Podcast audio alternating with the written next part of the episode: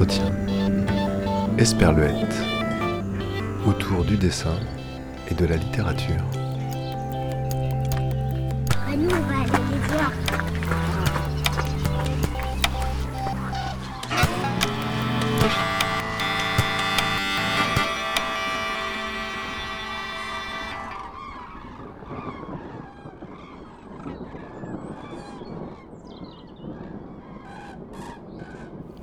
L'émission Esperluette sur Jet FM et sur Radio Balise. Esperluette qui vous propose un moment enregistré en public lors du festival Les Affluents à Ancenis. C'était à la fin du mois de juin, les 25 et 26 juin précisément. Et j'avais le plaisir d'animer des apéros littéraires, des rencontres autour des cinq sens, en compagnie de quelques-unes et quelques-uns des autrices et auteurs invités du festival. Ouverture du bal le samedi 25 juin à midi en compagnie de Rémi Cecchetto auteur de nombreux livres et notamment d'un livre emblématique sur lequel nous nous sommes appuyés, sobrement baptisé Apéro. L'enregistrement, une prise de son à la volée vaut ce qu'il vaut, mais c'est tout à fait audible et vous allez pouvoir partager avec Rémi Cecchetto un certain nombre de ses goûts littéraires. Quant aux glaçons, on ne négligera pas d'en avoir toujours par devers soi dans le fraiseur. Bah oui. Ça serait trop bête d'en manquer et de boire tiède. De fait, l'apéro demande plus d'art et d'anticipation et de préparation que d'être ogre. Être ogre ne nécessite pas de mettre des glaçons au frais au préalable.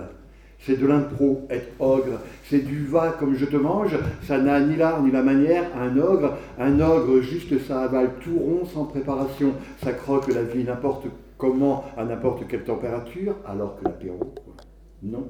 Cela nécessite la bonne température qu'apportent les glaçons. C'est pourquoi on ne négligera jamais de remplir le petit bac, même si ce n'est pas aisé, aisé, aisé, de ne pas en mettre par terre alors que l'ogre. Premier texte. Hein. C'est le premier texte. Il était question de glaçons. Nous sommes désolés pour cette faille dans l'organisation. Pas de glaçons pour cet apéro. euh, On se vous voit, on se tutoie. On a que se tutoyer Ouais. On est à l'apéro, on se tutoie. Moi j'ai Euh, connu des organisateurs qui tout d'un coup étaient sur scène et te vous voyaient. Ah oui, ça, c'est les connais depuis longtemps. C'est les conventions. Alors, Rami Cecchetto est le premier invité de cette série de trois apéros littéraires pour euh, ce premier festival des affluents. Et euh, ça a été appelé apéro littéraire, mais on aurait pu mettre en sous-titre, si j'avais été plus actif dans la communication, une affaire de goût. L'idée est de développer les cinq sens des autrices et auteurs qui vont venir dans ces rencontres. Rami Cecchetto ce midi, ce soir à 18h30, euh, Gwen de Bonneval et, Fabien Vellman, et demain à midi, Clémentine Mélois. Et toutes et tous ont eu la gentillesse de répondre à mes quelques sollicitations pour euh, développer les cinq sens l'œil, l'oreille, le nez, le goût, euh, le toucher. Et d'une manière toute différente, vous verrez si vous suivez les, trois rencontres. Et puis chacune et chacun a proposé des choses à partager et à faire goûter. Nous aurons donc ici un Campari Soda qu'il faudra doser raisonnablement car il est juste midi. Euh, avec quelques olives, c'était ton choix Rémi. Euh, Rémi Cecchetto est l'auteur de nombreux livres que vous pouvez trouver ici euh, à la librairie notamment. Euh, de la poésie, du théâtre, euh, du récit, des choses plus ou moins classables, avec euh, beaucoup, de, références encore disponibles. Et il était bon de prendre pour appui ce livre publié en 2013 et quasiment épuisé, mais en retirage, qui s'appelle Apéro, aux éditions de l'Attente, euh, qui faisait suite à d'autres livres qui questionnaient déjà un peu le, goût. Alors peut-être en, préambule, et puisque tu en as lu un, petit extrait, d'où est venu cet apéro? Ben, J'avais fait petit-déj dix ans avant, et puis avec l'éditeur, on s'était dit, tous les dix ans, on fait un livre qui marque. Et donc, euh, euh, dix ans après, je travaillais et j'ai reçu un mail de Franck Pruja, l'éditeur des éditions de l'attente. Il me dit, et alors le prochain? Et je dis, ça sera apéro, et comme maintenant j'habite le sud-est, ça sera 51. Et du tac au tac, cet enfoiré, il me dit, oh non, toi, des pastis, t'en prends deux, donc ça sera 102 textes. Donc j'ai fait 102 textes voilà, sur l'apéro, qui est euh, de toute façon, que ce soit petit-déj, apéro ou autre chose, j'aime les prétextes pour faire des textes. C'est toujours un prétexte de manière à prendre la parole, voilà, comme là tu viens de me donner la parole, et tout d'un coup je pourrais partir ailleurs, parler de la Loire. Je ferai un petit lien et je parlerai de la Loire. On parle d'apéro, et puis on parle de ci, puis on parle de ça, voilà. Je me souviens de l'époque Mentalo, de l'époque Limonade, de l'époque Sprite à l'orange ou au citron, de l'époque Canada Dry, de l'époque sirop fraise, de l'époque Coca en canette, de l'époque Coca en bouteille, de l'époque GNB, de l'époque Campari, de l'époque Croc, de l'époque Heineken, de l'époque Lef, de l'époque Martini Rosso ou Bianco, de l'époque Lagavulin, de l'époque une 16, de l'époque une Moresque, de l'époque un petit blanc pour commencer, de l'époque Gin, de l'époque un ballon rouge, de l'époque Glenfiddich, de l'époque Kir, de l'époque San Pellegrino avec son étoile rouge, de l'époque Perrier Soyons fous, de l'époque Non rien merci, de l'époque Un petit blanc merci, de l'époque Non rien merci. Un autre fragment donc, de, de cet apéro, tu as choisi le Campari pour euh, ce midi Oui, avec merci. les olives. Ouais. C'était euh, le choix directement euh, quand tu m'as Ouais. quand tu m'en as parlé. Le Campari, c'est. euh, J'ai déjà des origines italiennes et à la maison, euh, on ne prenait pas d'apéro, d'apéro italien. Et un jour, j'ai lu Les Petits Chevaux de Tarquinia de Marguerite Duras et elle arrêtait pas, ils n'arrêtaient pas de boire des Campari dedans. Et donc, euh, quand, lors de mes premières vacances en Italie, j'ai bu plein de Campari. Voilà, donc euh, voilà. euh, ça sort d'un livre, voilà quelque chose qui arrive d'un livre et j'ai apporté des livres pour parler des sens. Voilà comment la littérature elle peut rentrer dans notre vie, par le Campari, par autre chose. Donc c'était un petit clin d'œil quoi. Il y a les livres, il y a la vie et les livres ils rentrent dans la vie. Alors justement, comment euh, les sens euh, activent ou rentrent dans ta vie et provoquent une écriture? Euh, Avec apéro, ça semble assez évident, il est question de goût, mais, mais pas seulement. Euh, il y a aussi beaucoup l'œil présent et puis, puis l'oreille. Mais euh, comment les sens activent chez toi le, le désir d'écrire, par exemple? Si jamais c'est le cas. Non, je ne pense pas que ce soit le cas. Je vais les chercher si j'en ai besoin. Voilà. Si j'ai besoin de qu'on touche ou qu'on sente, etc., je vais chercher ça. Mais ce n'est pas à l'origine. Les sens ne sont absolument pas à l'origine euh, d'une écriture. hein. Pour parler, en reprendre le mot de prétexte, aucun sens n'est prétexte à déclencher quoi que ce soit. hein. Mhm. Euh, par contre, là, euh, ce soir, je devais jouer avec Luis Clavis. Euh, je, je joue beaucoup avec des musiciens, je fais beaucoup de lectures avec des, des musiciens. Et euh, lui ne sera pas là, mais mon prochain livre, qui s'appelle Dresseur de nuages, c'est sur la musique de Luis Clavis. Voilà. Donc là, typiquement, c'est mon oreille et mon amitié et sa musique qui ont provoqué le désir d'écrire ce livre. Voilà. Dresseur de nuages, en fait, c'est euh, le titre d'une des compositions de Louis. Et il est fort honoré que je mette ça sur la couverture d'un bouquin. Et euh, voilà, donc j'ai pas arrêté d'écouter la musique de Sclavis pendant l'écriture de ce bouquin, quoi. Ou régulièrement, en tout cas. Mais une sensation, je ne sais pas, une, une image qui te marquerait ou une odeur ou, euh, n'amène pas forcément un récit?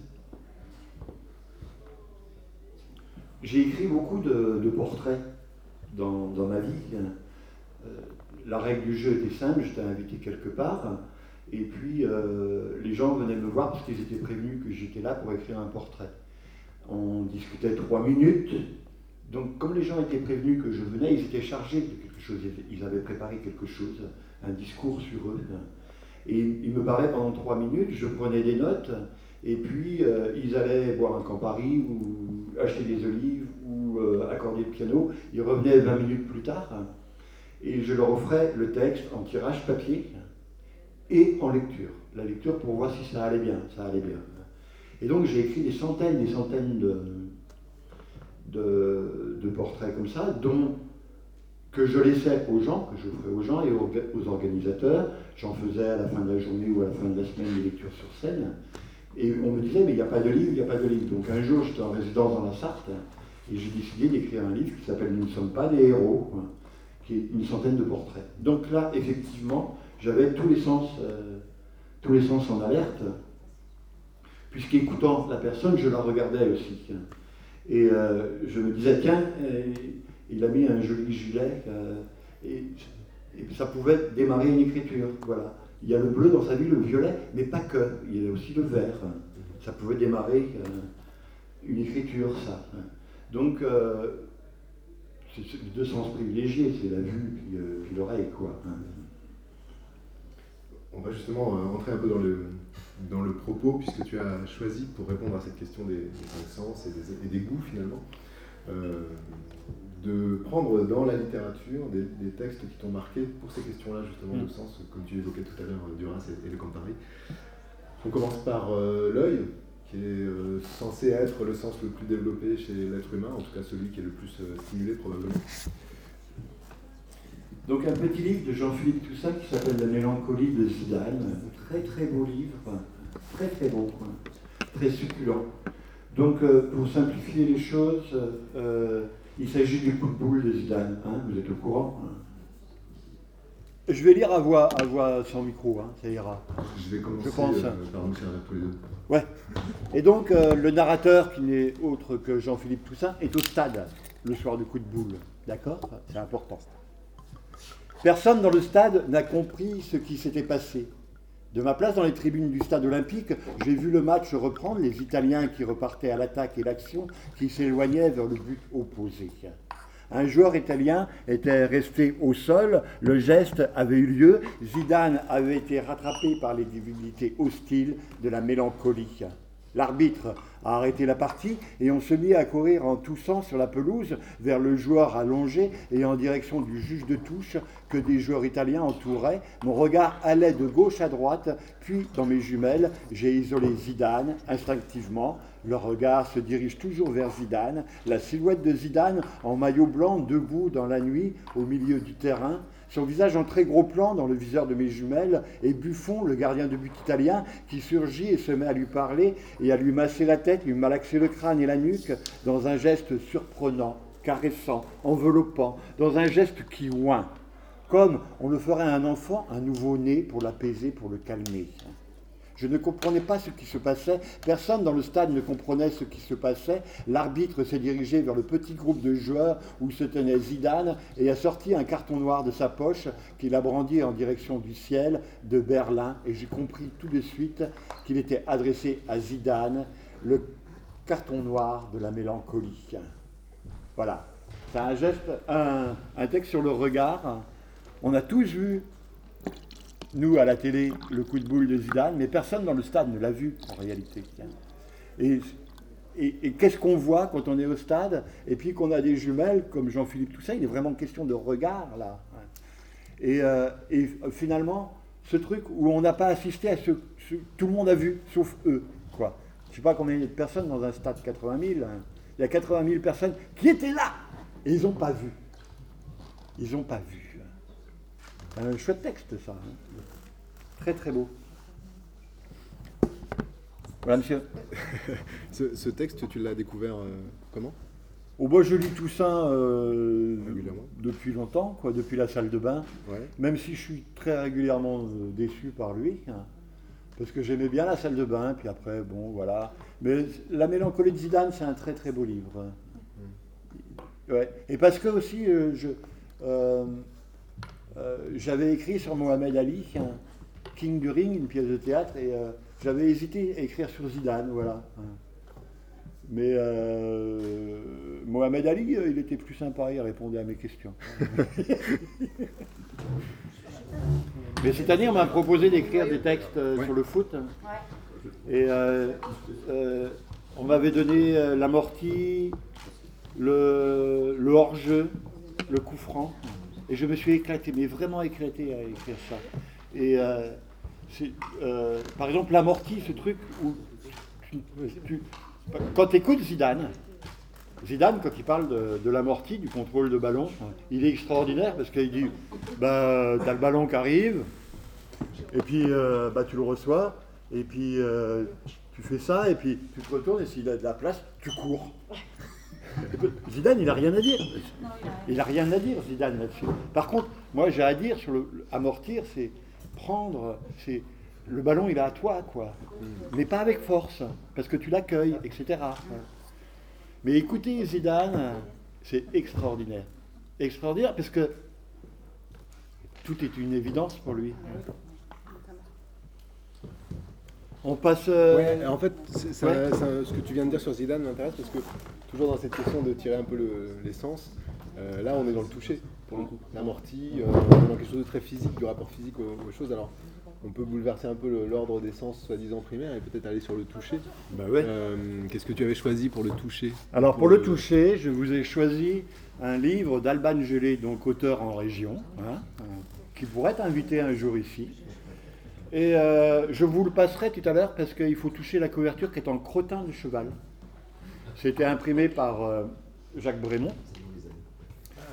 Et euh, donc la couverture, elle est à toucher. Et les textes de Alban sont très très courts toujours, aussi courts que sa voix est faible, menu. Et donc, il faut écouter tout de suite.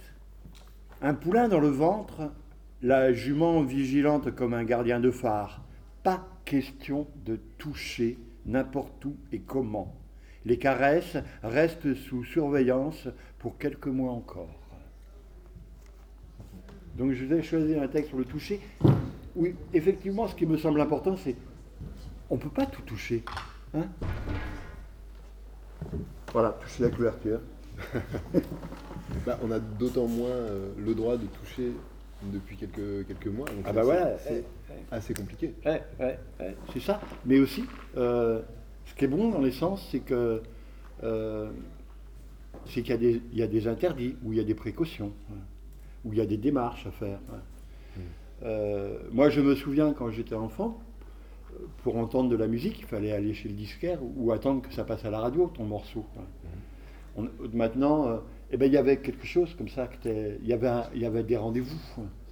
Quand je savais que machin, il passait à la télévision, putain, j'étais au taquet, quoi. À, à 8h30, j'étais devant la téloche et, euh, et j'attendais avec appétit.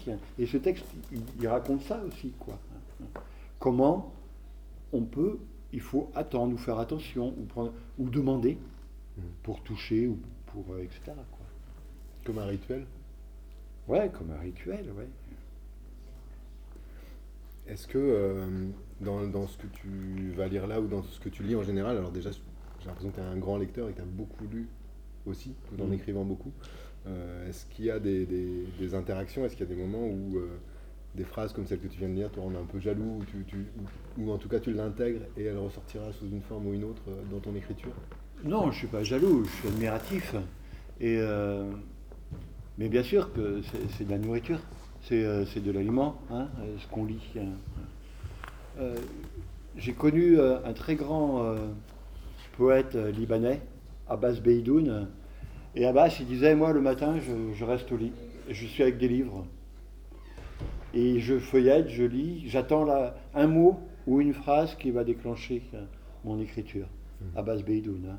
Mais euh, il est évident que certains livres, pour moi, déclenchent l'écriture. Par exemple, un mot, le mot glycine, c'était Antoine Emaz, qui, qui habitait à Angers, hein, que vous auriez pu inviter s'il était encore parmi nous. quoi. Énorme poète. Et le mot glycine, pour moi, et quand je vois des glycines, c'est Antoine Emaz, par exemple. Et euh, voilà, donc, euh, non, c'est toujours de l'appétit. Toujours... Et euh, si je mets, ça m'arrive de mettre le mot glycine dans mes textes, eh ben, je vais revoir un petit peu d'Emaz, d'Antoine Emaz. Je vais relire un petit peu sa musique, ne serait-ce que sa musique, euh, sa, sa phrase, quoi. hein. Puisque tu parles de glycine, euh, ça me fait songer aux, aux À Serge Lama Non, aux odeurs. Euh, Ouais. L'odeur de la glycine qui peut être très forte et très puissante. euh, quel texte tu as choisi sur, sur les odeurs? Alors, Alors, Les odeurs qui peuvent être corrélées parfois au goût. Simenon, pour- qui est pour moi le. le- J'ai tout lu Simenon, quasiment tout. hein. Euh, il m'en reste euh, une cinquantaine. Je les garde tout doucement maintenant. Ils sont très difficiles à trouver. Je les achète dans la collection Omnibus, qui sont des livres de 1000 pages. Et euh, ils, sont, ils sont en épuisement, eux aussi. Et Simenon est l'auteur du, parfum. C'est très rare chez les, les écrivains qu'il y ait des parfums. Mais Simenon sait très bien faire, euh, à chaque fois qu'il rentre dans une maison, que Maigret ou d'autres rentrent dans une maison, ils disent euh, le parquet était bien ciré, euh, il y avait des tables à naples blanches et ça sentait la soupe aux poireaux. Et tout de suite, quand il met le parfum, hein, la soupe aux poireaux par exemple, ça revient fréquemment chez Simenon. Euh, on sait où on rentre. C'est tout un, tout un univers qui s'ouvre. Ex- écrivain extrêmement sensoriel, Simenon, extrêmement. Et donc, euh, et puis on bouffe beaucoup, on boit beaucoup. Dans Simenon, c'est quand même une France euh, qui n'arrête pas de picoler chez Simenon qui, mange gras. Qui, euh, et donc, il y a Simenon et, et Maigret passent à table. C'est des livres de recettes de Simenon, enfin, autour de, la cuisine de Simenon. Donc, euh, ça rigole pas. hein. Il y a le bœuf bourguignon, euh, et les escalopes à la florentine. Il y a la potée lorraine, euh, le gâteau aux fraises, le homard à crème, enfin c'est, du costaud. hein. Donc euh, c'est, une lettre de Simenon qui me semble très intéressante là-dessus. Donc euh, euh, c'est devant une auberge, il n'y allait guère que les habitués, cochers et chauffeurs, ou gens comme moi qui aimaient une nourriture simple et non sophistiquée, préparée par la patronne. Le comptoir était en véritable en où l'on servait le vin qui provenait de chez le frère, le cousin ou le beau-frère du tenancier, des petits vins de pays qui n'étaient pas passés par les halles de Bercy. Le menu, qui ne comportait qu'un seul plat principal, en dehors de la sardine et du céleri rave, était écrit sur une ardoise à la craie. Le patron servait lui-même, à moins qu'il n'ait une fille ou une nièce en tablier noir pour le servir de table à table. Pour le service de table à table. Une porte vitrée séparait le bistrot de la cuisine, où l'on voyait la patronne s'affairer à ses fourneaux. Cette cuisine-là sentait bon, et il n'y avait pas nécessairement besoin de regarder l'ardoise pour savoir ce que l'on allait manger. Et il me semble que, voilà, c'est vraiment, ça sentait bon, quoi. Et euh, C'est drôle que tu aies choisi ce, livre parce que je ne sais pas si elle l'amènera, mais Clémentine Mélois, est- qui sera là demain euh, pour un apéro aussi, est, est complètement euh, dingue de Simenon aussi, et a recensé, notamment dans les Maigret, euh, le- la tonne d'alcool qu'il boit par jour. euh, avec- elle a même recensé combien ça lui coûterait s'il devait payer euh, la note, etc. bon, enfin bref, on en reparlera sûrement de, de Simenon demain. ouais. Et, euh, et- et elle m'avait parlé justement de, de ce livre avec les recettes de Simenon, qui, ouais, la fascine ouais, vraiment, euh, et qui- qu'on retrouve euh, donc dans ce, ce bouquin de Courtney. Mais il arrive même que Maigret ait des problèmes de santé, que son médecin lui, lui, ordonne de ne pas boire. Et Maigret, ça va pas, quoi. Mais de toute façon, dans un Maigret, il y a toujours une boisson de prédilection. C'est la période cognac, c'est la période machin, c'est la période bidule. Dans chaque Maigret, il y a un apéro, au moins un apéro ou un pinard. euh, il devait sponsoriser. C'est ça C'est du placement de produit, ouais. En fait, il était riche chez Menon parce que c'était pas les ventes de ses bouquins, c'était les sponsors. Dans le- l'extrait que je disais tout à l'heure d'apéro, il y a justement tes, tes différentes périodes que tu notes. Alors, en tout cas, c'est écrit, euh, on va dire, à la première personne, mais c'est peut-être pas autobiographique. Bravo. Ceci dit, euh, euh, quel, est, quel est ton rapport à la période et, à- et à- et aux différents alcools qui, peuvent être nommés dans apéro? Mais, Alors, euh, moi, j'avais mis que Pastis 51. Ouais.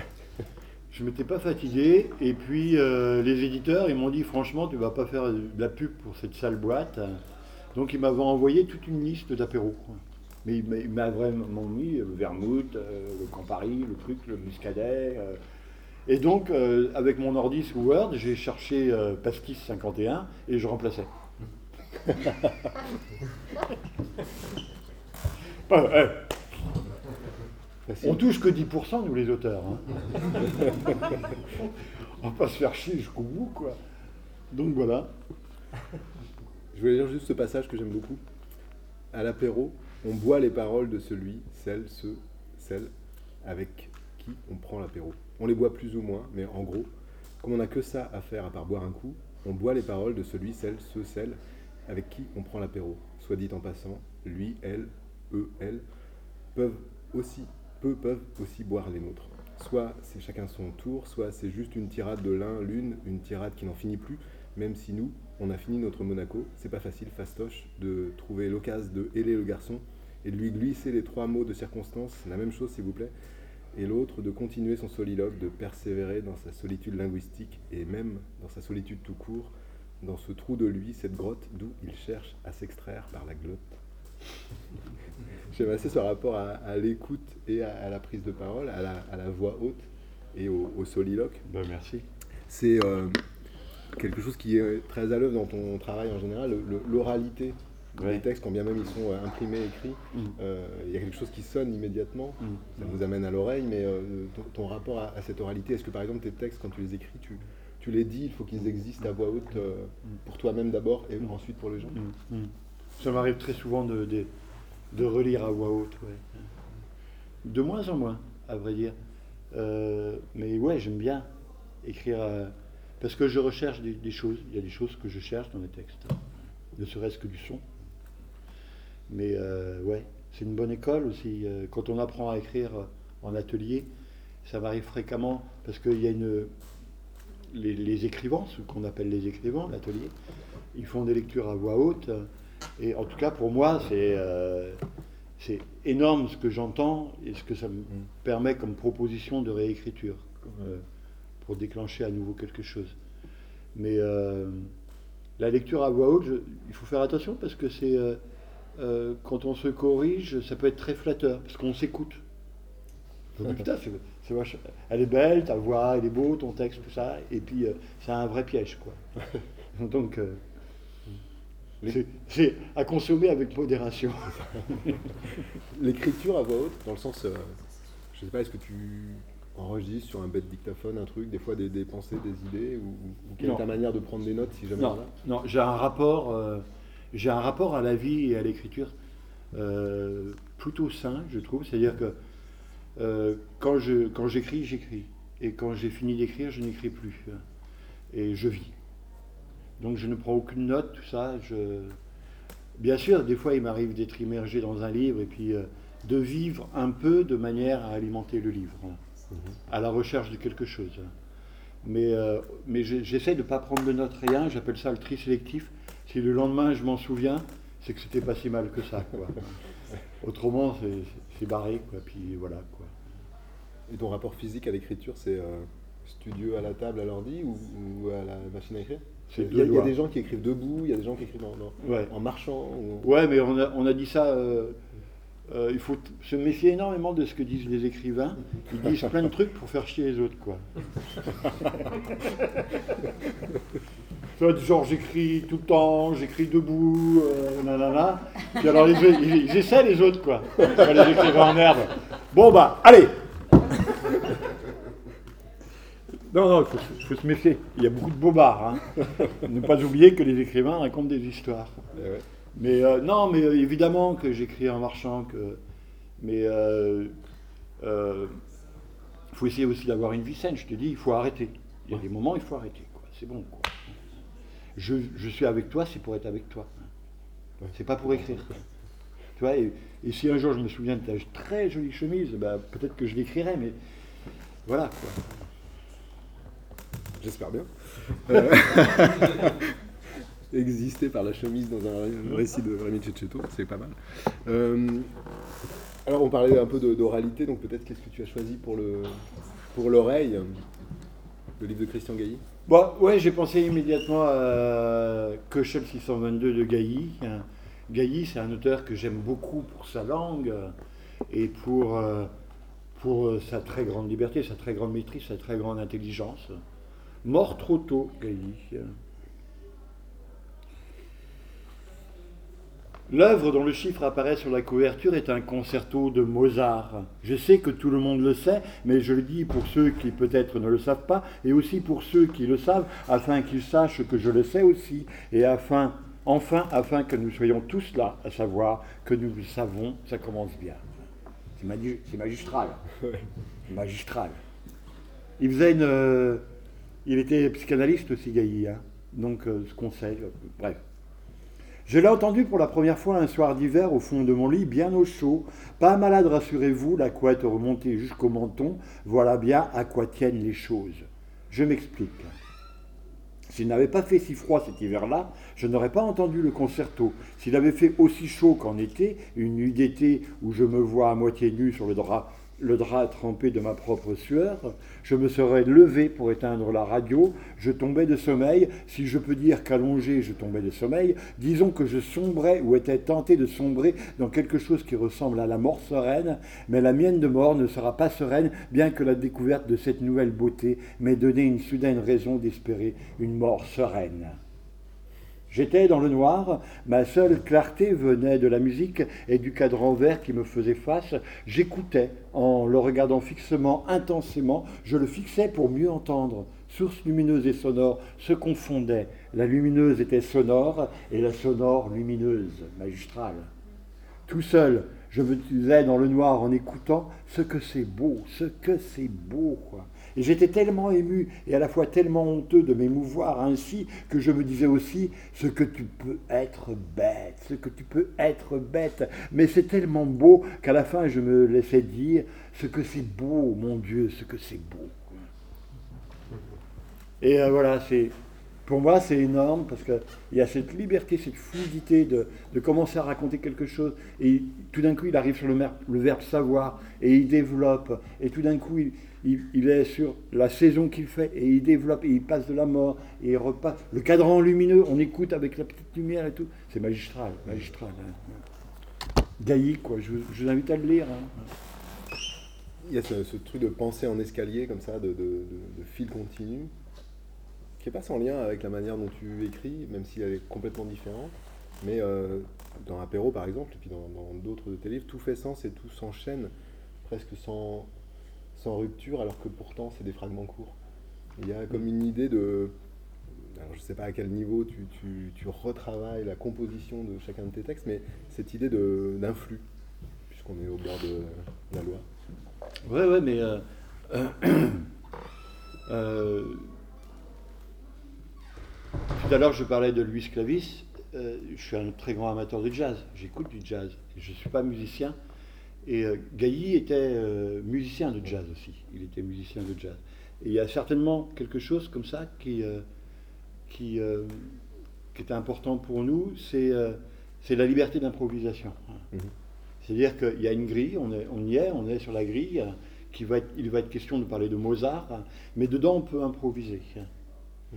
Et donc, euh, les, les, endroits où Gailly peut improviser, je pourrais faire pareil. C'est la même tentation de dire euh, Papa, je m'amuse. Allez, je fais bebop avec le verbe savoir.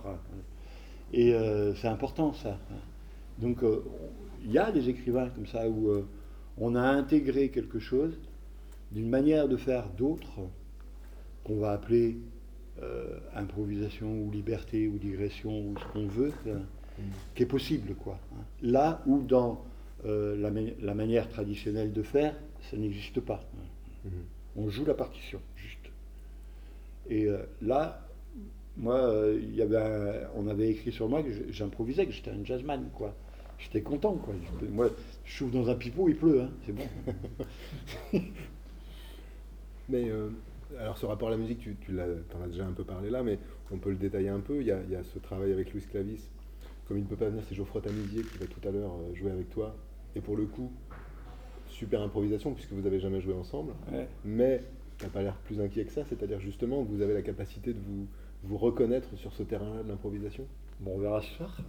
Bah, connaissant Geoffroy, je suis pas très inquiet. Mais euh... Ah ouais, non plus.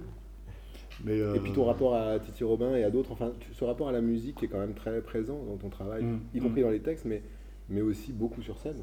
Euh, ce rapport à la scène aussi. Mm. Donc là, c'est plus le, corps, mais l'oralité. Enfin, il y a mm. plein de sens qui, sont convoqués sur mm. la scène. C'est quoi pour toi? C'est une nécessité? C'est L'un ne va pas sans l'autre? Il ne peut pas y avoir un livre sans scène, par exemple?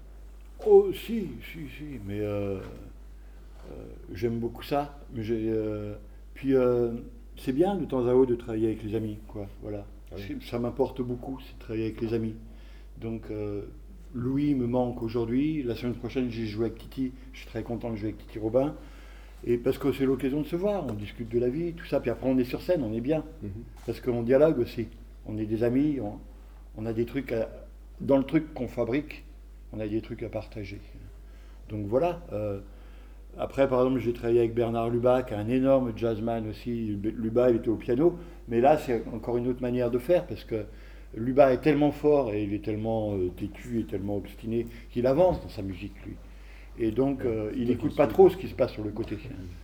Et donc, euh, c'était à moi d'être assez disponible à avoir des textes, de manière à entendre ce qu'il était en train de fabriquer, et puis dire, tiens, j'ai ça, et je vais pouvoir le rejoindre avec.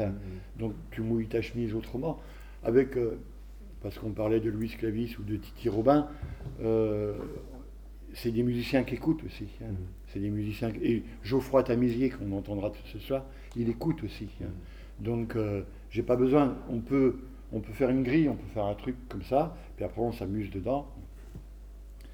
Mais j'ai pas besoin d'aller les chercher. hein. C'est- Et mais par exemple, cet hiver, j'ai joué euh, à Beaubourg et euh, j'étais euh, avec une musicienne que je connais pas et c'est pas tellement le genre d'aventure que je préfère.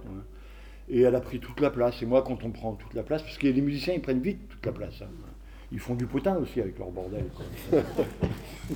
Donc, euh, euh, moi, c'est bon, quoi. Je, je laisse tomber, quoi. Ouais. Je enfin, euh, on me la fait pas, quoi. Je vais pas aller chercher. Je veux pas tenter de passer par-dessus, de reprendre le truc. Non, je veux jouer de la musique, je joue de la musique. hein. C'était pas la peine que je vienne. Si tu voulais t'inviter à Beaubourg, oui, je t'ai servi à quelque chose, mais autrement, voilà, quoi. Mais quand ça se passe bien, quand ça se passe bien et qu'il se passe quelque chose sur scène, est-ce que il reste des traces de ça qui deviennent des éléments d'un livre, par exemple, ou des déclencheurs? Non. Non, pas encore. Non. Jamais? C'est vraiment deux écritures ou deux approches différentes? Ouais, ouais, ouais. Le, le travail pour moi, il consiste surtout à aller chercher dans un livre ce que je vais pouvoir en faire pour une soirée avec Geoffroy Tamizier, par exemple. Ouais. Ça, c'est euh, c'est plutôt un gros travail. Il y a un choix de texte, il y a ménager des, des, des textes plutôt rythmiques, de manière à ce qu'on ait de l'aisance à les faire, ou des textes qui vont glisser, ou des textes très dynamiques. euh, trouver, chercher dans le livre de quoi fabriquer ou préfabriquer Mhm. quelque chose qui de toute façon sont en impro. Quoi. ouais. Il nous reste euh, encore deux livres que tu as amenés. Alors, est-ce que j'ai décompté tous les sens? Je sais plus. Je crois qu'il nous reste le goût, en fait, tout simplement, parce qu'on a parlé de l'odeur, mais le goût n'a pas été euh, encore exactement évoqué. Ah bah le goût, euh, bah eh, Montalban. J'ai tout lu aussi, hein, Montalban. Et donc euh, c'est le, c'est par lui qu'est arrivé dans le polar euh, que tout le monde mange et boit, je pense. Ah ouais? C'était dans les années 80. hein. Et euh, il a amené ça dans, Après, c'est non, quand même. Après, maintenant. ouais. Et, euh, et euh, dans, dans le néo, ce qu'on appelle le néo-polar français, euh, c'était, il, il mangeait pas, personne ne mange dans le néo-polar. Par contre, tout le monde picole. Mais euh, c'est, c'est étonnant à, observer ça. Et combien ils ont promu les, les- les bières artisanales dans le polar français. Normalement, euh, toutes- toutes les boîtes de bière artisanales devraient leur filer du pognon parce que c'est grâce à eux. Voilà encore quelque chose qui était dans les livres et qui est passé dans la réalité. Comme ça que sur l'autoroute, on voit euh, Illier Combray, hein, chez Proust. Le vrai, le, le vrai nom, c'est Illier. Et sur les panneaux marrons d'autoroute, ils ont mis Combray aussi. Le nom de la littérature est rentré sur les panneaux d'autoroute, nom de Dieu. Quoi. C'est pas rien, quoi. Franchement, ça, c'est un truc. La salle sentait bon les rognons aux xérès. Carvalho chercha une table dans un coin où il pourrait avoir une vue d'ensemble, tandis que l'air alourdi des fluves de graisse de rognon pénétrait son nez, sa bouche, sa langue. Il commanda une salade castillane et des rognons. Il tenta de se représenter ce qu'on pouvait attendre de l'adjectif castillane, accolé au substantif salade. Son imagination était plus fertile que celle du cuisinier. Il s'agissait d'un lit de pommes de terre à la vinaigrette sur lequel étaient déposées stratégiquement quelques miettes de thon à l'escabèche. J'aime beaucoup ce passage parce que, voilà, Carvalho, c'est Montalban, hein, il a plus d'imagination que le cuisinier. J'aime beaucoup ça, quoi. C'est très beau. D'une manière générale, tu manges tout. Non, Il y a des choses euh, qui sont vraiment justement pas à ton goût. non, mais il y a du monde, il y a des gens qui écoutent là. Ouais. Non, j'aime pas les tripes, ouais. Et sinon, Je bouffe, moi. Je mange. avec appétit. Parce que t'as un texte là-dessus Non, non, pas du tout. Je... C'était Ah ouais, j'ai de l'appétit. Moi, je mange 5-6 fois par jour. Et tu cuisines? Un peu, ouais. Et t'as le goût de la cuisine? Ouais. Ok. C'était pour savoir si Jusqu'où tu vas dans la, dans la dégustation, tu vois Est-ce que tu prépares des choses, que tu mitonnes et... Ça fait longtemps que j'ai fait des, des, des vermicelles alphabet, mais j'aime beaucoup ça. T'écris des choses avec? Bon, C'est trop beau. C'est trop, trop beau. C'est magnifique cette invention, c'est magnifique. c'est vrai que c'est une bonne idée. vermicelle alphabet, j'y avais pas pensé.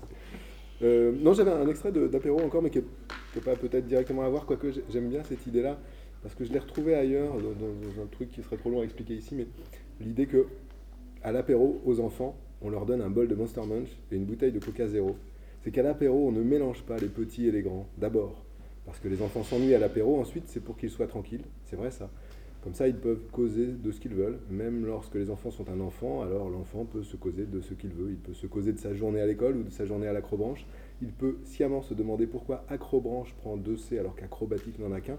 C'est vrai ça, mais bon, accrocher en a deux lui aussi. Oui, d'accord. Mais acrobranche vient étymologiquement de acrobatie et branche. Alors pourquoi hein? Pourquoi?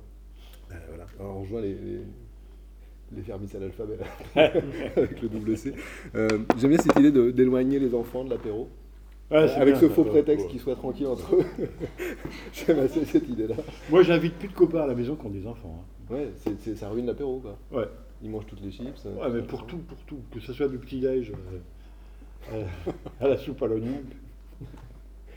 Il y avait un lycée, ils avaient fait une vidéo, les gamins, mais tout seuls, je crois. Ils avaient décidé de de s'amuser avec ce texte-là. Et c'était drôle en vidéo, c'était drôle. On a des cadeaux comme ça, les écrivains, des fois. Ça m'étonne pas. Hmm. Tu avais pris un dernier texte, alors je sais Non, je m'étais trompé. Tu t'es trompé? J'en avais deux pour le goût, mais j'ai gardé mon Talban. Ok. Tu veux pas le. Non, c'est Savitskaya, Eugène Savitskaya. Vous connaissez Savitskaya Un auteur belge énorme, magnifique. Splendide, très très belle langue et un sacré univers. À nul autre pareil. J'ai l'impression de faire pivot. Sauf que je vous offre pas les livres. tu, veux lire l'extrait tout de même? Non, non, non. Non, non, non, non, non, non, ça va. On en a fini avec les goûts. Ouais. Mm. Euh, je le disais tout à l'heure, tu es, un grand lecteur, tu es toujours un grand lecteur, tu es toujours très gourmand de, tout ce qui sort ou de tout ce que tu ne connais pas encore? Ce qui sort, non, pas tellement. je, je fais mon, mon parcours dans mes envies, ouais. Mais ce qui sort, non, je suis pas trop à la. Euh, je sais que Patrick Deville va sortir un livre bientôt, en septembre. Donc euh, Deville, c'est un auteur que je suis depuis toujours. Donc euh, j'achèterai son prochain. Mais je connais très très mal la littérature contemporaine. Très très mal. Très très mal. À part Suodo et Deville, que des Nazériens en fait. quoi. C'est là que ça se passe. Hein. C'est là que ça se passe, voilà. Mm. Mais euh, non, je fais mes parcours dans l'année d'envie de, lecteur. Hmm. Et puis j'ai mes lectures euh, au long cours. Chez Menon, ça peut être une lecture au long cours. Euh, hmm. D'autres qui, durent des années et des années et des années. J'ai l'impression que tu as une fidélité à certains auteurs ou certaines autrices. Ah ouais, je, si tu tu lis tout. J'y vais pas avec le dos de la cuillère. Normalement, je lis tout. Quoi. Ouais. Au risque d'être D'un auteur. Au risque d'être déçu, mais bien sûr mais euh, pas grave.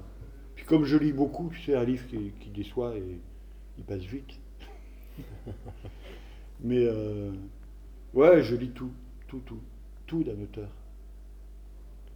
Et tu restes dans le champ, alors je vais prendre une étiquette large, mais de la littérature, on peut prendre ça de la poésie jusqu'au récit, euh, où tu vas aussi sur, je sais pas, de l'essai politique ou social, mmh. de la bande dessinée ou des... la bande dessinée, non, je ne connais pas, mais mais euh, ouais, je lis pas mal, quelques essais par an. Là, c'est une vraie nourriture pour moi. Et je l'ai choisi parce que euh, parce qu'il me parle du monde euh, là, mais parce que j'ai aussi, ça peut rentrer dans un projet littéraire mhm. d'écriture. Donc j'ai besoin de nourriture, j'ai besoin de me nourrir. Hein. Et donc, oui, je peux acheter et lire un livre parce que j'en ai besoin. J'ai besoin de me nourrir, j'ai besoin d'entendre quelque chose de costaud, ou d'autre chose, autre chose que ce qu'on entend communément. Et euh, voilà, donc c'est très très important pour moi. Mais c'est euh, euh, c'est une lecture qui va durer très très longtemps pour moi. Très longtemps. Un essai, si je le choisis bien, il, va durer très très longtemps pour moi. Mmh. très très longtemps. Tu as un exemple récent de quelque chose que. Bah, Barbara Strigler, par Ah oui. exemple, qui, euh, oui, qui, euh, qui pense euh, aujourd'hui hein, et, euh, et qui râle. Et c'est pas que je vais vers les râleurs, mais euh, euh, rien que ce ton peut m'intéresser déjà littérairement, Ouais, ouais. du râleur. hein. Mais euh, ce qu'elle a à dire, oui, ça m'intéresse beaucoup. ouais. Mm. Mais j'aime beaucoup les regards de biais, comme ça, les regards de côté. hein. Alors, je sais pas si ça fait office de. Mais Debray, par exemple, Régis Debray aussi, c'est euh, de temps à autre j'y vais, mais ça fait des années que j'y vais parce que. Moi, en fait, ça m'intéresse aussi cette littérature qui parle d'aujourd'hui. Et par exemple, le néo-polar, le polar, je ne lis principalement que des polars français parce qu'ils me donnent des nouvelles de la France. Ils me donnent des nouvelles des nouvelles bières. Non, non, mais il me, il me parle de coins que je connais pas. hein. Et puis, euh, il me parle de trucs. euh, euh, Enfin, le, le- le polar a été euh, souvent, comme on dit sur les antennes, à l'extrême gauche, quoi. Comme on dit récemment sur les antennes. Et ça m'intéressait d'entendre ça, là. euh, aussi ces râleurs-là, ces emmerdeurs, quoi. hein. Euh, Par analogie, ça me fait penser que j'ai acheté récemment le journal de Jean-Patrick Manchette. Et, Ouais. et je me demandais si tu lisais par exemple euh, des journaux, euh, des lettres qui sont parfois publiées, alors pas forcément du gré de- des auteurs ou autrices, mais qui sont souvent euh, post-mortem. Est-ce que c'est une, une littérature qui t'intéresse? Ah ouais, bien sûr, bien sûr. Et peut-être que des fois, par exemple chez Kafka, peut-être que c'est son journal qui me reste. Ouais.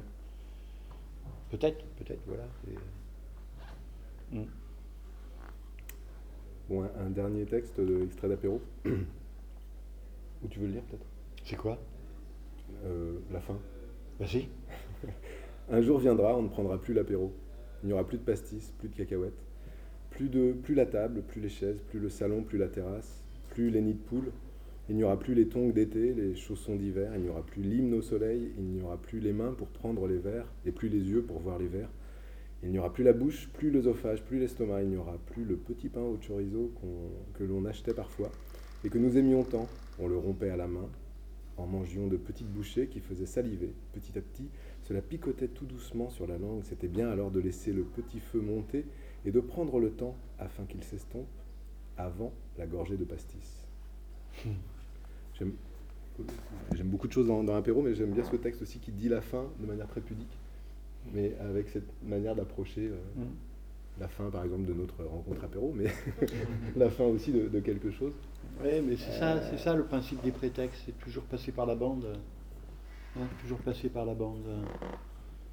Pas, pas aller directement on- parler de la mort, euh, ok, mais euh, euh, essayer de trouver le petit, le, petit, le petit trajet qui va permettre de dire doucement ce truc-là qu'est la mort, quoi. hein. Mhm.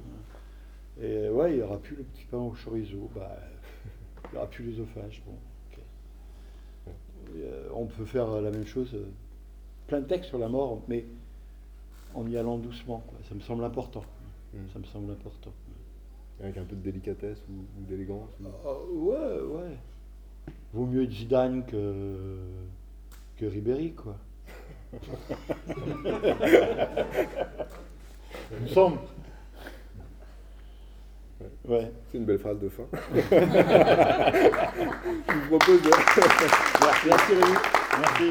Sur JetFM, c'était une rencontre publique, un apéro littéraire en compagnie de Rémi Cecchetto, enregistré lors du festival Les Affluents à Ancenis le samedi 25 juin vers midi. Terminé pour cette émission Esperluette, rendez-vous la semaine prochaine, même heure, même antenne. On avance. Notre geste le plus beau, notre geste le plus haut, le plus incandescent est d'avancer. On utilise nos mains qui sont sous notre corps. Et ces mains-là touchent et vibrent, s'émeuvent, se meuvent, trouvent, tremblent. Voilà nos outils. On est les entêtés. On se guide sans boussole ni carte. On est animal d'instinct. On est amiral sur navire. On est le monde en nous. On emporte le monde avec nous. Aucune pesanteur à cela, aucune lourdeur à nos pas. Nos pieds ne forment pas d'empreinte, n'écrasent l'herbe, ne déchirent l'air, ne brisent l'eau. On chemine sans chemin et sans but. De notre bouche sort notre souffle, juste notre souffle, aucun son, aucun mot, aucune volonté. Elle est sans âge, notre avancée. Elle est un cours régulier. Elle ne s'éloigne de rien. Elle est toujours à la même place, nous-mêmes, dans notre espace, dans notre temps. Qui est le temps d'aimer, le temps de détester, le temps de regretter et celui de vouloir, le temps de s'effrayer et celui d'en rire, celui de rire.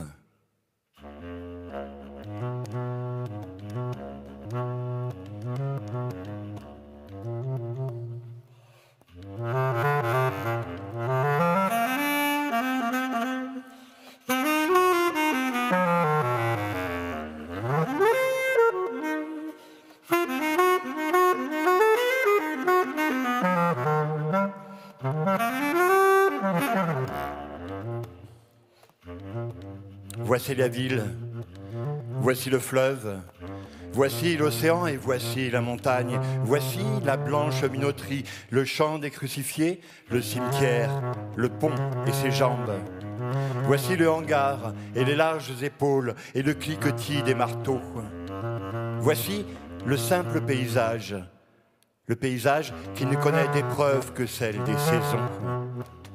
Ici, la ligne des peupliers donne une direction aisée. Là, la crête des vagues est une chose plus ardue.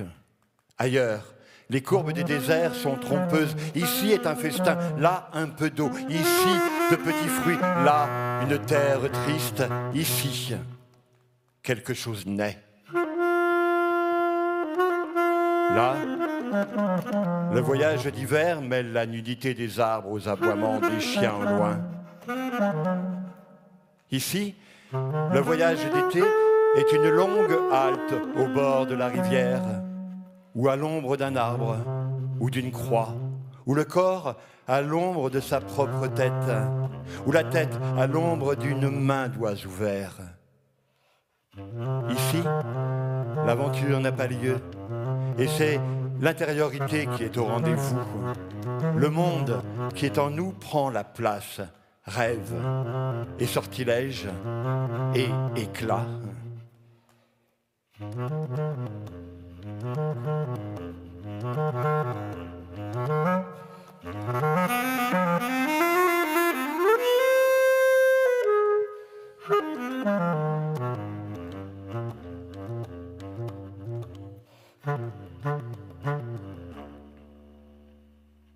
Il arrive que parfois on avance et que maladroit est notre geste, gauche notre pas.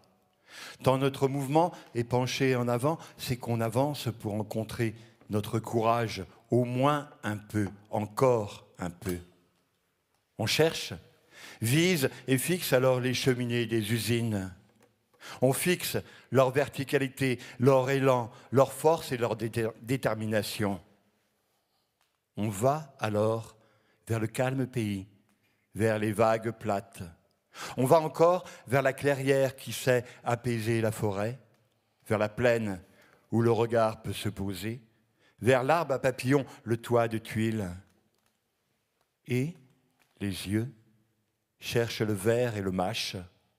Les yeux débusquent les garde-fous que sont les rives parallèles. C'est la vérité. On cherche aussi les champs qui n'ont aucune angoisse. On cherche l'impasse qui ne cherche pas où aller. On aime avancer et faire déguerpir les oiseaux et les poissons volants. Les oiseaux disparaissent, les poissons retombent avec bruit, tandis que nous sommes toujours posément là.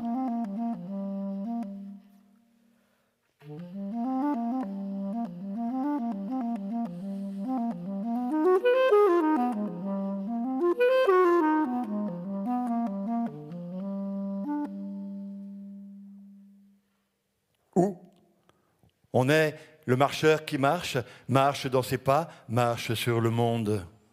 Le monde, toujours le même monde. Foule la terre, la terre, toujours la même, foule l'eau, toujours la même eau, fend l'air. L'air chargé de notre haleine, l'air changé par notre haleine. Et l'air est plus lourd, plus lent, plus fragile. On ne cesse d'avancer. C'est la seule chose physique. C'est la seule chose mentale. C'est la seule chose vivante, la seule chose aimantée.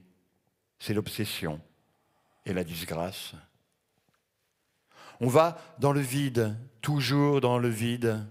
Et pourtant, on le craint, le vide. On craint de toujours rencontrer le vide, de toujours le renouveler et de toujours lui ressembler.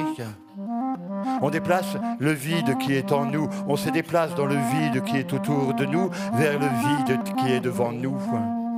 Le gel serre notre tête, la chaleur frappe notre tête, le vent de sable nous raye, nous rature, entre dans nos, nos rouages.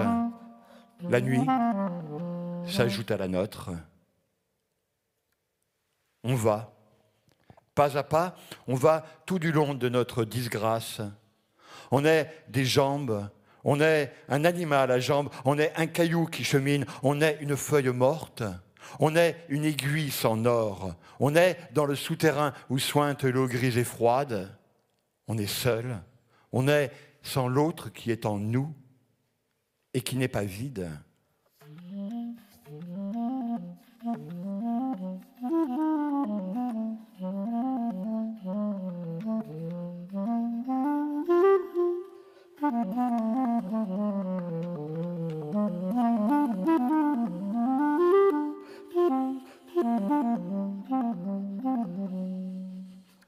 On avance, encore avance. On se cherche un abri, une branche et son nid, un toit et son âtre, un être et ses mains, et ne plus avoir l'âme blessée. Et sans doute rien de mieux que de se laisser aller dans le vent, comme la mouette joueuse, monter comme le soleil et descendre avec lui et continuer secrètement avec lui le soleil jusqu'au point où il va se relever.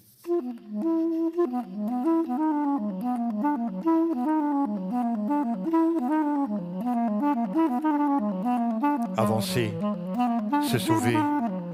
Avancer, sauver son monde. Avancer, passer entre les gouttes, entre les mailles. Avancer en dodelinant de la tête. Avancer en ne faisant nulle ombre avec sa voile. Avancer puisqu'il y a un autre monde. Bien sûr, il y a un autre monde, bien sûr, qui a dit le contraire. Avancer, avoir la pensée des heures, minutes, secondes, tenter de ne garder que celle-ci et la vie passe. Et le passage nécessaire se fait pour les mots. Avancer, puisqu'on ne voit rien, n'entend rien, ne comprend rien, ou parce qu'on résiste à l'évidence. Animal de réflexe et d'habitude que nous sommes, qui continue à chercher les oiseaux, les nids, les abris, les garde-fous que sont les rives parallèles. Thank you.